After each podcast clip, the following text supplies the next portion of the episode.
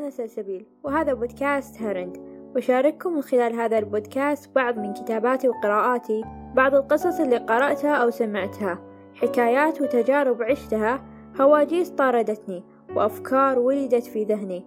تساؤلات تبادرت لعقلي وأحاسيس تزاحمت بداخلي. أشارككم بعض الحروف والكلمات المكتوبة على الأوراق البيضاء. وأكواب الشاي والقهوة.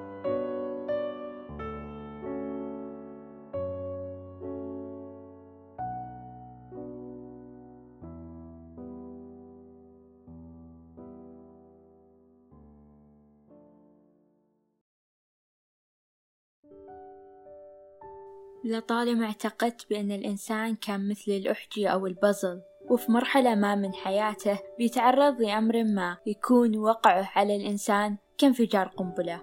واللي بينتج عن هذا الحدث تبعثر كل قطع البازل في كل الأنحاء.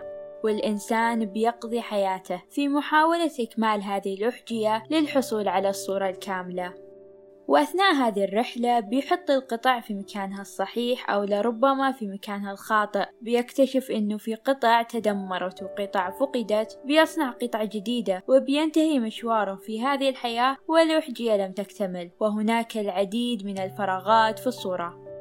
لأن بطبيعة الحال الإنسان مخلوق ناقص والحياة برمتها ناقصة وإلا كيف سنعيش في عالم من الكمال وبنهاية مكتملة؟ والذي أعتقد في بعض الأحيان بأن كمالها ممل.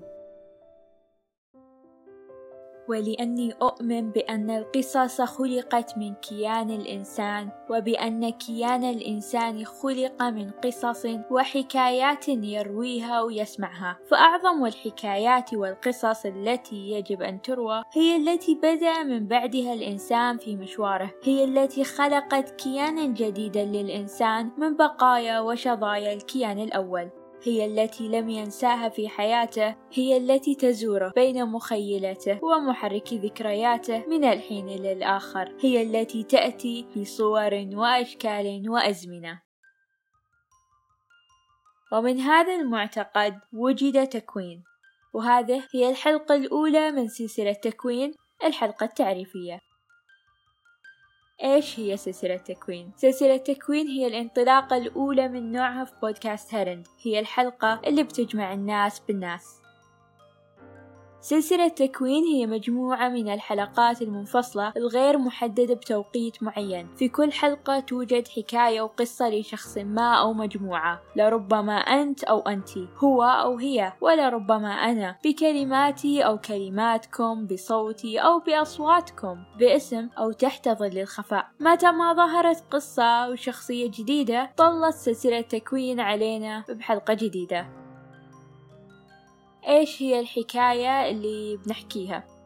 بكل بساطة الجواب هو حكايتك. اسأل نفسك إيش هو الشيء أو الموقف أو أي ما كان اللي لو ما كان موجود لربما كان أنت وكيانك الحالي أصبحتما مختلفين تماما. ومن هذا السؤال نقب في داخلك. فتش في ملفات الذاكرة. شاهد فيلمك. وحدد وش هي الحكاية اللي بترويها.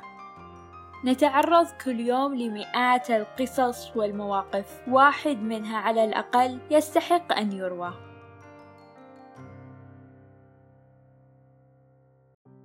أصدقاء بودكاست هرند لمعرفة كافة التفاصيل عن كيفية المشاركة في حلقات بودكاست هرند وسلسلة تكوين ولإخبارنا بقصصكم لإطلاعنا عن آرائكم بخصوص بودكاست هرند. تواصلوا معنا عبر البريد الإلكتروني لبودكاست هرند هرند بودكاست at gmail.com واللي أيضا موجودين في صندوق وصف الحلقة. أخيرا أصدقاء بودكاست هرند دمتم بود.